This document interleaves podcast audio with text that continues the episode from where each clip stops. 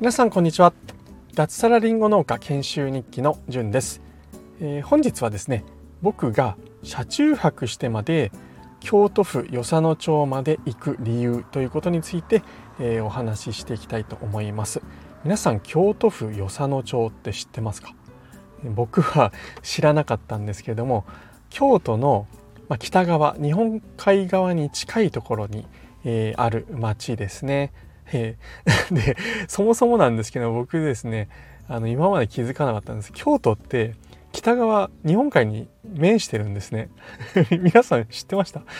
僕あっちの方に疎いのかな？はい。あのまあ、日本海側に接した、まあ、辺り近くにこの与謝野町っていうところがあります。そこで、えーと、与謝野プスビアキャンプというイベントがあるんですね。でそれに、えー、僕参加しようということでですね長野県組んだりから京都まで、えー、行っている途中です。今日は今まだですね福井県の方にいます。昨日長野県からこちらに、えー、だいたい何時間だ？56時間かけて来て、まあ、途中でこの福井県にですね禅の里というなんだろうえー、っと道の駅でですね道の駅があったので、まあ、そこで、まあ、温泉も入れるってことでそこに車止めて温泉入ってで、えー、1泊をして朝これからえー、京都の与謝野町までここからまた2時間ちょっとかかるんですかね、えー、向かってこのイベントに参加しようというふうに、えー、思っています。でこの、まあ、イベントにもちろん参加するために行くんですけれどもなんでわざわざね。1泊2日。まあ一気に行けば7時間ぐらいで行けるのかな。えまあそこまでしてそのイベントになんで参加するのって、えー、まあ疑問を持っていただける方にはですねあの聞いてほしいんですけれども結論から言うと僕は人に会いに行く。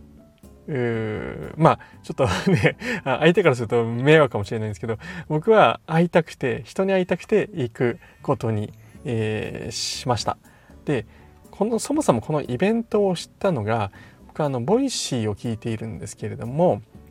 えー、 Voicy パーソナリティのみやちんさんという方が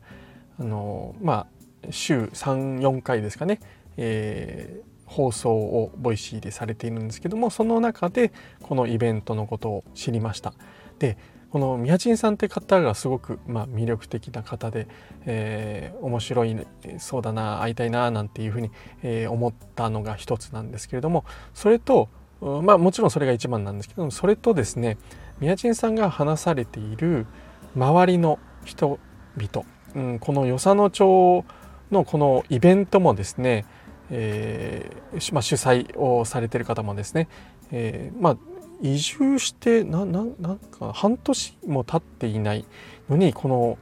ね、地元に入って、えー、イベントを主催する側に回ってるとかですね。あるいはあとこのイベントの中でけん玉とかを藍染めとかそういったあの、まあ、ブースがあって教わったり体験できたりするんですけれどもその方々とも宮地さん知り合いで、まあ、対談をしたりですね、えー、そういった方々と話しているのを聞いたりその人の生き方なんかを聞いているとまあもうすごく魅力的な方々がいっぱいいるんですよね。で僕は会ったこともなければあの皆さんが僕のことを知っているわけでもないので あの押しかけで行くわけのわからんやっちゃって思われてると 思われると思うんですけれども僕はまあ何としてでもちょっと会って少しでもいいから話したいというふうに思っていきます。でまあまあそれだけだとなんだ、まあ、変態かとか 思われるかもしれないですけどあの本当なんだろう声の力ってすごいですよね。あの Voicy で僕は毎日聞いているんですけれども、まあ、そういったことを聞いているとやっぱなんだろう勝手にこう親近感が湧いてくるっていうか僕はなんかもう知り合いのつもりで あの、まあ、ストーカーじゃないんですけれどもはい。で、えー、それともちろんそれだけではなくてこのイベントですねが、まあ、今言った通り与謝野町ホップスビアキャンプということで、まあ、与謝野町っていうのはこのフリーランスの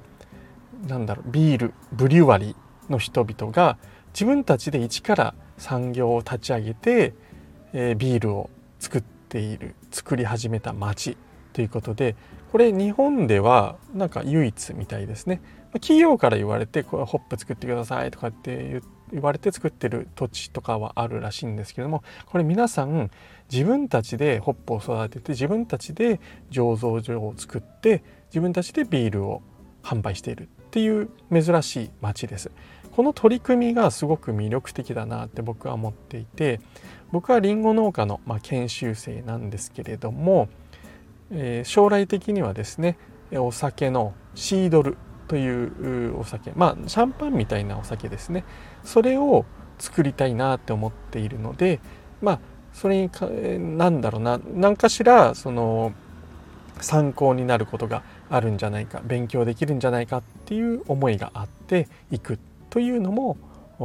一つの理由になってます。でこのイベント自体もすごく楽しそうなんですね。でどんなイベントがあるかっていうとまずですねえー、あこれ与謝野町の廃校になった小学校と幼稚園を使って、えー、キャンプをするっていうイベントなんですけれども、まあとままあ、テントを設置してですね夜キャンプファイヤーをしながらなんだろう宴会をするみたいなそんなイベントなんですけれども昼間からやっていてまずいろんな体験ができるんですね。テントサウナこれ外でサウナに入って、まあ、テント設置してその中にサウナを入ってなんだろうサウナを楽しむとかですね。あとはけん玉体験。これけん玉ですごいいい方があいらっしゃってその方がですね、えー、来てけん玉を教えてくれる。なんか物も買ったりできるらしいんですよね。はい、でそういったけん玉のイベント。あるいはもちろんビールが飲めてでそのビールをの原料となっているホップですね。このホップを積む体験なんかもできるそうです。で先ほど言ったキャンプファイヤー宴会、えー、あと藍染めか藍染めの体験なんかもできるっていうことと、まあ、夕方にはトークイベントがあったりするみたいですね。このトークイベントなんかもまあ、えー、いろいろ勉強できるんじゃないかなって僕は思っております。まあ、そんなかんなでですねこのイベント自体も魅力的でそれを主催している人々はさらに魅力的でそういった人々に会いたいイベントに参加して勉強したい将来僕がですねシードルを作る時の、うん、まあなんだろう学びになればいいななんていうふうに思って行くということに決めました。はい、えー、ということでですね、え、僕はこれからもう一回、えー車今まあ車中なんですけれども車を運転してですねこれから2時半2時間半ぐらいかけて京都の与謝野町の方に、えー、行っていきたいというふうに、えー、思います。明日はですね朝一多分テントにいるので周りの人々人たちがいるんでうるさいから多分放送はですね朝はできないかなっていうふうに、えー、思うんですけれどもまあ、どこかで時間を見つけて、えー、また収録して発信していきたいななんて、えー、思います。今日はちょっと農業とは直接関係ない話だったんですけれども、まあ、農業をやってですねその後将来6次産業化をしたい、えー、なんか商品作っていきたいなんていう人はまあ多少参考になるのかななんて思ったり、えー、そんなかんなで、えー、まとまりのない話になってしまったんですけれども、えー、本日は、えー、まあ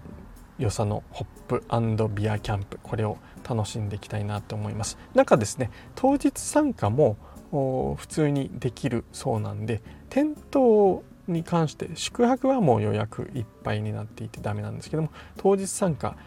できるそうなので、まあ、京都与謝野町近い人なんかはあの寄ってみると面白いかなと思います。僕も会場のどこかにいると思いますのではいあの声かけてもらえれば 嬉しいです。ということで、えー、本日も最後まで聞いていただきましてありがとうございました。